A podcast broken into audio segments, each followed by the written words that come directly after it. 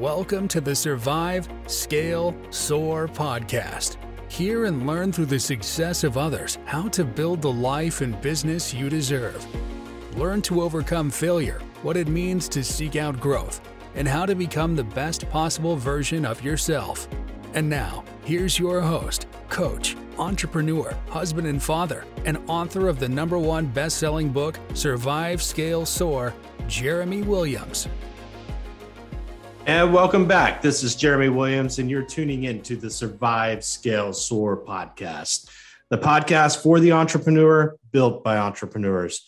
Today, I'll be joined by Josh Brisbane, surfer, fighter, serial entrepreneur, and the owner of the Savage Syndicate. We talk about the importance of self defense, waves, and everyone's favorite topic, sharks.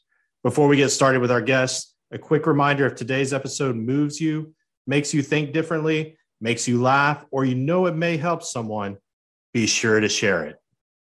And Josh, welcome to the show. How are you today? Thank you, Jeremy. I'm doing awesome. How are you doing? Oh, doing doing great. If any better, it'd be illegal. Probably is in some states now. Yeah, it is, especially yeah. The further north you go, east and west. But I know you live out west, so we'll talk about that a little bit. Um, Josh, you're you're a surfer, you're a fighter. You train people to fight. You you've got a beach apparel store. Uh, you've got what's called the Savage Syndicate, and you spend a lot of time talking about how it's you know how to make yourself hard to be killed. So I want to want to touch a little bit on those today. Tell tell us about yourself though. Yeah, so I'm out here on the West Coast. Um, I grew up out here, born and raised in Southern California. Um, as soon as I, I, grew up inland, for people who don't know California, I grew up about 45 minutes from the beach. Uh, as soon as I graduated uh, high school at 18, I moved to the beach, and uh, that, that, changed my life. Surfing is is what I do. It's unfortunately doesn't pay the bills, but uh, it's a passion. Um, I, I, I, I, got it at a young age. Fortunately for me, my mom used to drive me to the beach all the time. Uh, so I surf. Um, and then I got into mixed martial arts randomly. My, my friend and I were boxing one time, and uh, I heard his ribs, cracked his ribs, and he was a server at a restaurant. Um, and the manager at the restaurant said, you know, his name was Tom. He said, Tom, why don't you hold the tray up like a normal server? And he says, I can't. I popped my ribs. Me and my buddy were boxing. And he said, boxing. He says, well, if you want to learn how to fight, come to my gym. So my buddy told me that. And so we went to a high school gym. Uh, the guy knew the principal, had the high, had the keys to the gym, and we just started. He was a judo. He was an Olympic judo guy. Um, and for those of you that don't know, judo is a lot of throws, a lot of hip checks, and get you to the ground. Um, so there's two ways you could do fighting. You could either get the shit kicked out of you on day one and never come back, or you could do like me, love it and get the shit kicked out of you, but come back day after day and just take it to the next level. So I was one of those people. I, I was at, you know, 6'2, 225, thought I'd go in there and just manhandle people. And I didn't. I got humbled. And that's the main thing what most people do is they think, oh, I'm good on the ground or I'm good on. They don't think they're going to lose, right? They don't go to a fight academy or a fight school and think they're going to lose. They think they're the tough guy. And it's the first thing from the truth. Every everybody I know gets humbled. They get tied up in jiu-jitsu. They get hit or whatever. Um, but it changed my life. You know, I, I, in high school I did soccer or football and, and all those those team sports, but I chose two sports, surfing and fighting, that can't be more individual sports if you tried. I mean, if surfing something goes wrong, I'm the only one to blame. If fighting something goes wrong, I get knocked out or lose or tap, whatever, it's my own fault. Um, so I I was gravitate I gravitated to those, those two sports because it was all on me. Um, the fighting is like a chess match to me. I know a lot of people think, oh, you know, they're it's brutal, two guys get in a cage, and it's you know that's just so barbaric. And a lot of people call it a human cockfight. Uh, to me, and everybody I know who fights is very intelligent, very well mannered, very well spoken, and it's just the stigmata that the fighters have is is 100% wrong in everything that I've ever been a part of. Um, so we can get more into fighting later. But then I started a company. I was in I was in sales. I was in outdoor outdoor sales. Um, and then I started my own company, and I think it was 2010, 2011. Um, like most people, I got laid off, and I thought I'm not into the corporate world. I, I don't play nice with the bullshit of trying to get to the next level and uh, you know kissing the asses that you had to kiss. Uh, so when I got laid off, um, somebody said, "Hey, you know, you could start this business," or I, I started a personal training business, um, and then it led into a marketing company where we were marketing um, products. So, like if you go to Costco. Um, and those people are saying, "Hey, do you want to try this drink, or do you want to try this beef jerky, or whatever?" We call those brand ambassadors. So I had a marketing company that uh, that would supply the brand ambassadors to brokers and stuff like that. So um, I got the entrepreneur bug and it just skyrocketed from there. So since 2010 or 11, I've been on my own that, you know, 10, 11 years. Um, and I love it. And so with my surfing, fighting, I own a couple different businesses, businesses, and now I am creating the Savage Syndicate, which to me, fighting has always been something that once you get me going, kind of like now, I can just rattle on a thousand different stories and, and scenarios, but it's something I'm passionate about. So uh, my wife actually suggested I get a podcast with surfers and fighters, and that morphed into the Savage Waterman podcast, where I did have fighters, I did have surfers, and then I started getting entrepreneurs. I started getting, um, you know, like Mark Evans and the mastermind groups. I started getting people that anybody who I find who could add value or interest in me to me, I just had on the podcast. And then that parlayed into the Savage Syndicate because I find a lot of people don't know how to defend themselves, don't know how to fight, um, and, and are, are scared to leave the house because of the crazy world we live in, especially nowadays in 2022. Um, they don't have the skills that if something happens, I mean, we always, you know, we don't want anything to happen. We don't want bad things happen to good people, but it does happen. And so the Savage Syndicate is going to help facilitate, get you to the jiu-jitsu classes, help you with boxing, help you with Muay Thai, and everything you can to make you, like you said earlier, hard to kill. So that's my newest project. Um, I'm working on the website right now. Um, it's going to be called Savage Syndicate. It's going to be kind of like a mastermind group where you pay uh, a monthly fee to be a member, and it's just going to be, you know, I have access to a lot of fighters, um, UFC fighters, Bellator fighters, and I'll have that access to everybody who's in the member as well. So it's pro- it's a fun project, it's a passion project. Um, and I'm looking forward to kicking that off in, in the next week or two.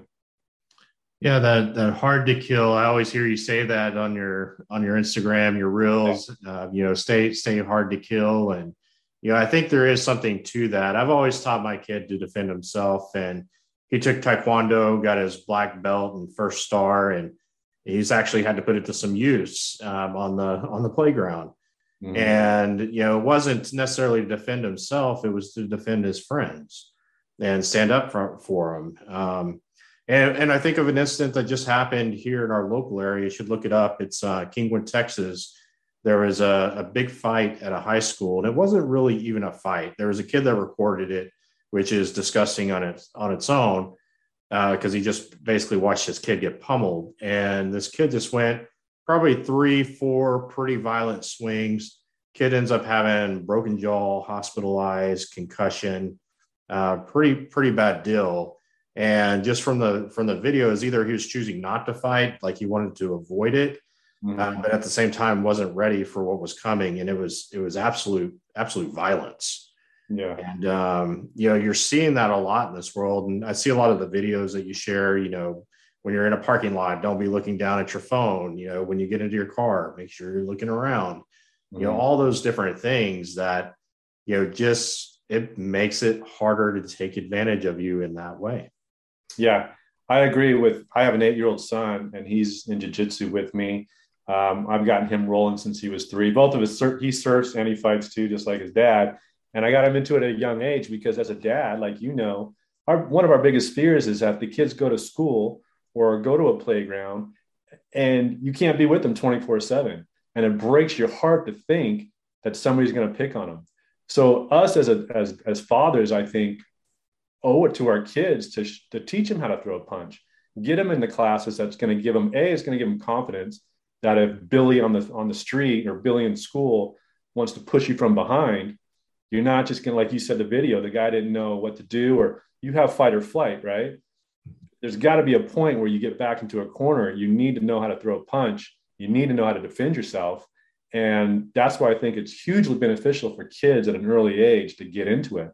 Um, unfortunately, not everybody has done, like I've been around fighting for 20 plus years, but not everybody, even as an adult, is comfortable in conflict. Um, and so I just, I post about things that like I know, like a tactical parking or like the gas station one, things that I've just been instilled in my head throughout all my trainings. I do a lot of tactical stuff. Um, I just want to share with with the average person um, because when I do go to these tactical trainings, I went one with Tim Kennedy. He's a UFC fighter and he's also a Green Beret uh, uh, sniper. And when I go to these classes, I think, okay, everybody paid X amount of money to be here. They got to have some level of, of skill. And then for like the, the Tim Kennedy class, it was sheepdog response. We did like six, seven hours of fighting, hand to hand combat, and then we do shooting at night. And I'm surprised that the average person who even takes these courses, obviously they want to learn how to defend themselves, don't know the basic rules on the ground. Um, the body leverage, the way, you know, how to position yourself, how to see things coming before they happen. Um, and I guess it's just my, you know, my years of fighting that it's just automatic now. Um, and that's kind of what I want to relay to people is, you know, it might be basic to some people who are at higher levels of tactical or jiu-jitsu or Brazilian or whatever, or black belts but I want to make that accessible to the average person because this world is only getting crazier, um, especially out here in California. They want to take our guns. Um, the criminals out here have more rights sometimes than the, than the average upstanding citizen. And it's time to change that. It's time to get average people standing up for themselves. Like you, I mean, I I practice for worst case scenarios all the time, and people think I'm crazy. But you know what? If somebody comes walking in that door I know where my weapons are. I know where things got to have to be to protect myself and my family. And that's, I mean, we all are in mastermind groups to get higher, go, you know, level up in business and make more money and drive those Lambos. But if you can't defend yourself, what's the point of driving a Lambo if you go out and get carjacked? Which in LA right now, people are following those cars and physically assaulting those people and taking their shit. So to me, it kind of goes hand in hand. Yes, elevate in business and excel and do all that but also you got to get your you, you got to sharpen the tools of self-defense because what's the night what's the point of having nice stuff if you can't keep it because you're getting jumped for it and stuff so that's kind of where i'm at i'm just you know all about defending yourself at a young age and starting young and just you know having that confidence instilled in you at a, a very young age yeah i, I think and, and i think there's we could talk for hours on this i think there's societal changes even you know, from when I was a kid, and that was just common common thought is to be able to defend yourself. And now it's like, you know, flight, flight or fight. Most of the time, it's flight, and in some situations, you don't necessarily want to run. Mm-hmm. Um, you know, there's, you know, I look at in Houston, just you know, sadly, I, and I don't know if we're still outpacing Chicago or not, but there for a while this year, we we're outpacing the the country in murders. I mean, it's like every time I turn on the news, like somebody's getting murdered. Yeah. Um, you know, there's it is dangerous out there. And I, I think people need to get over this perception that, oh, you know, well, you and I are in mastermind groups. There's always this positivity and things are great and you know, talk talk good things and you know, there is no bad. And it's like, no, there there is evil mm-hmm. and there mm-hmm. bad. And we've got to be prepared for that um, in, in all ways possible. Because like you said you can go have this great life and do everything and it can be taken from you in an instant. Yeah. And it's you know people think that i'm kind of like a paranoid guy but i'm not. I walk outside and you know i do a quick, quick surveillance and you know i'm not sitting and rolling rolling from bush to bush to try to get to my car. I'm just using common sense and it's kept me alive. I've never, you know, knock on wood, I, you know, the basic things that I've, I've done and, and, taught my family. Like we have safe words. If I say watermelon, um, they know to get behind me and or or to kind of like big peacock, like look around. There's something that dad's noticing that we need to pay attention to. Um, but yeah, our our country is is getting stranger and stranger by the day. And why not gear yourself and give yourself the tools that you need to thrive in it? And so I think that, you know, being safe is is hundred percent what we need to get to the next level. Do you think do you think in a lot of these instances, I, I know with the videos that you share, and I think I know what the answer is, but I want to hear you, is do you think they're looking for the people that just aren't paying attention? hundred percent. Um, look at nature shows. The lions go after, right? They separate the herd. They go after the weak. If you have a busted leg, you're not going to survive in the wild. Same thing. We're animals, right? Predators have that instilled in their head. They don't want to go for somebody who's going to fight back. You don't see too many basketball players getting jumped out on the street. Why? Because they're over six five, seven foot tall. They're going to be a problem. What you do see getting, or the people that you do see, are the small women or the small men or anybody who's not paying attention. You know, most of us walk around and, going from point A to B with their head down, looking in their phone. You walk out your door right now, you can see five people doing it. It's just, you know, you hate to see it, but it's it's those kind of mentality, those those kind of things and traits that we need to tilt. You know, you spread the message enough times. Like people now are telling me on Instagram, going, "Wow, you know, my mom even said I'm no longer walking out of the grocery store with my head in my phone in, in my phone and looking down." So the predators are watching you you might not think you're being watched and you know we're all on camera now. If you go to the bank you're, you're all over the place but predators are watching you. Like i said in one of my posts they're watching you get pump the gas. Are you going to pump the gas and then go put sit in your car with your head down? Because they're watching you.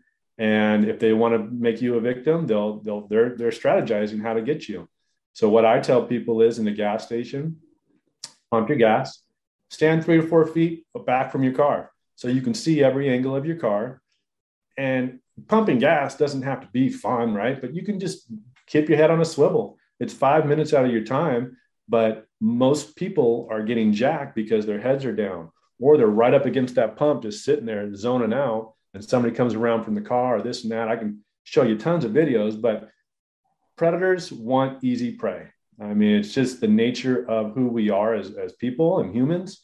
They don't want, like, if a if a cat doesn't want to be held, right? A little small, because most people tell me, well, I'm a small 100 pound woman. I can't defend myself. Wrong, 100% wrong. And I use the analogy if a cat doesn't want to, there's a, there's a video that went viral of a big, muscular, kind of like a nature guy. He's like, oh, look at this nice little cat. And that cat flipped out. Clawed, huh? What's that? It tore him up, I bet. Oh, yeah, it totally clawed. He's screaming like a girl, like, oh my God. It was clawing at his the cat didn't want to be held, right? So if you take that mentality and put it in anybody, like if you talk, if you want to grab my eight year old son, he's going to make life hard for you. He knows where to hit, he knows how to hit, and he is going to hit you and, and thrash around. Predators don't want that. So they'll see me walking with him, and you know, we we walk around pretty vigilant and, and aware. But most people, you could see videos of, of women, you know, on their phone with their stroller. People come up, grab the kids, and run and and hopefully and unfortunately enough, a lot of bystanders kind of jump in, but not all the time. You can't depend on other people.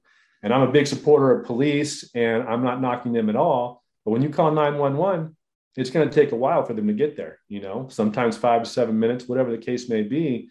But you need to be your first responder. You need to be the person who, yes, call 911, but also have a plan of where maybe some weapons somewhere, these are weapons, feed, whatever. You you need to have a strategy and a plan.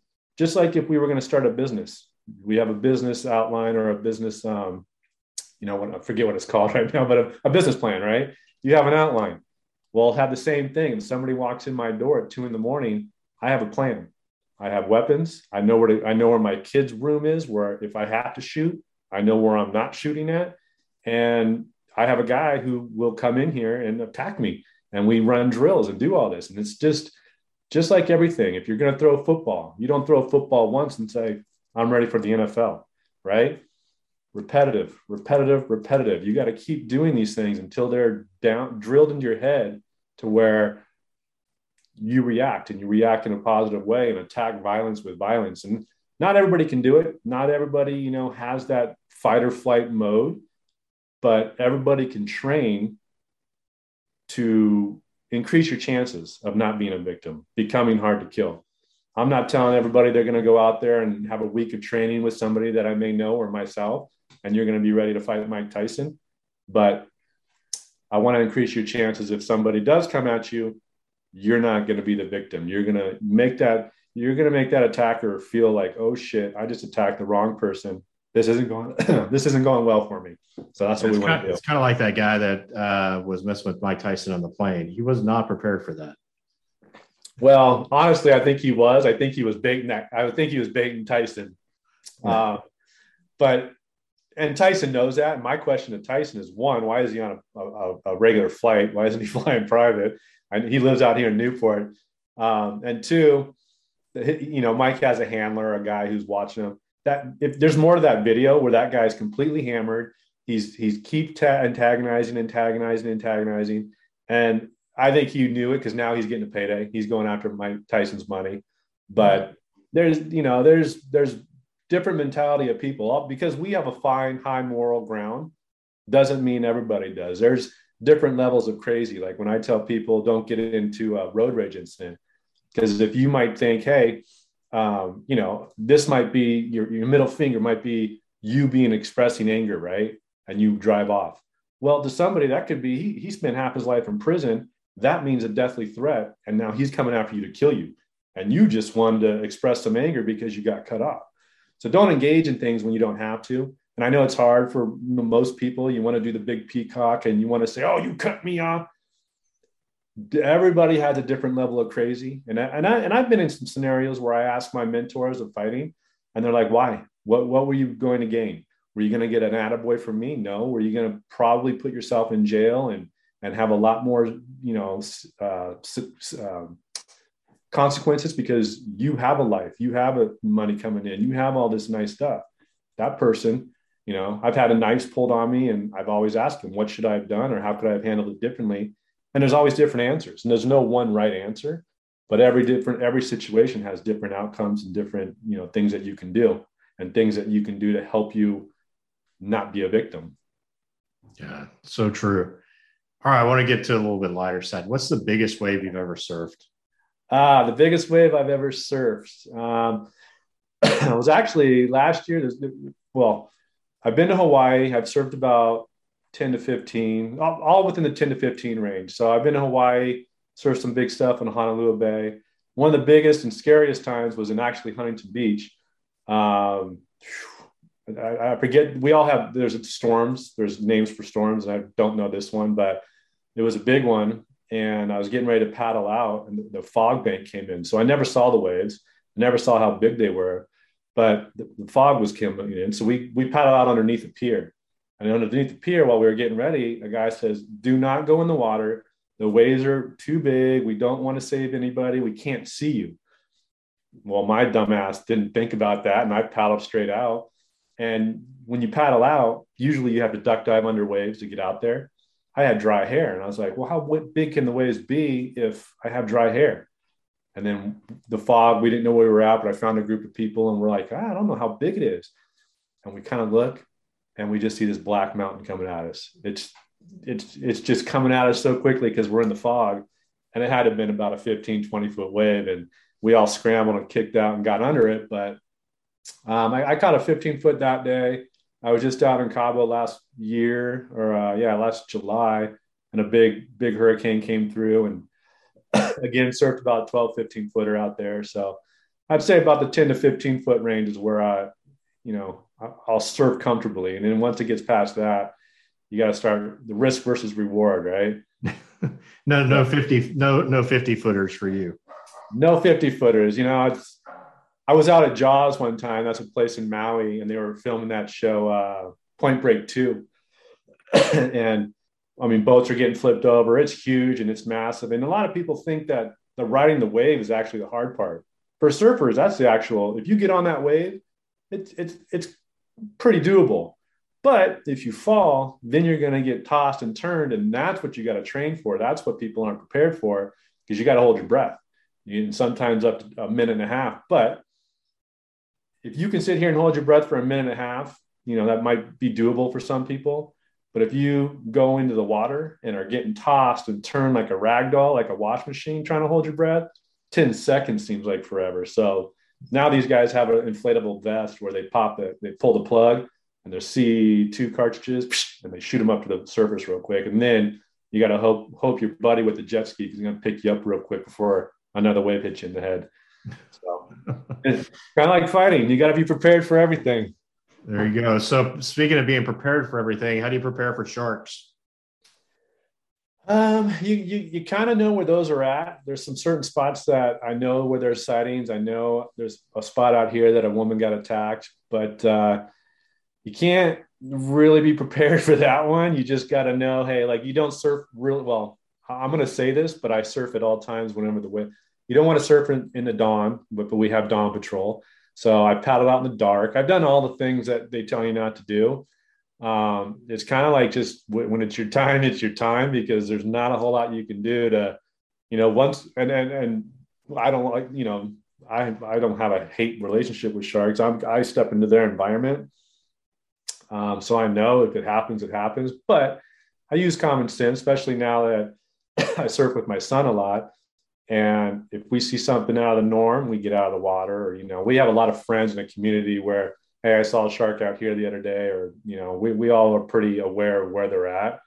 Um, but I did see one when I was a kid, about 16, out in uh, San Onofre out here, and there was nobody out in the water. It was just me, and I did a double take.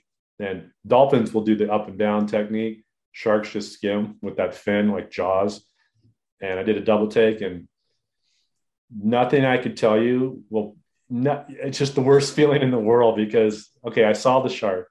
Now I turned around and tried to get back into shore, and the feeling of the anticipation of that thing coming up and get me, I'll never forget that. Like it's it is scary. it is scary, just as scary as you think it might have might be. But uh, I got out of Dodge and was running up the beach, going, "There's a shark out there!" And you know, I told my cousin, and he said, "Oh yeah, that's a tiger shark. Hangs out at Trail One." I said, "I did not know a tiger shark hung out Trail One, but they're scary, but not a whole lot we can do about it, right? We're out there in their ocean, and if they decide today's the day, but they usually don't. They, you know, most of them that do bite and attack people, they have they bite once, realize it's not a seal, and then they swim off.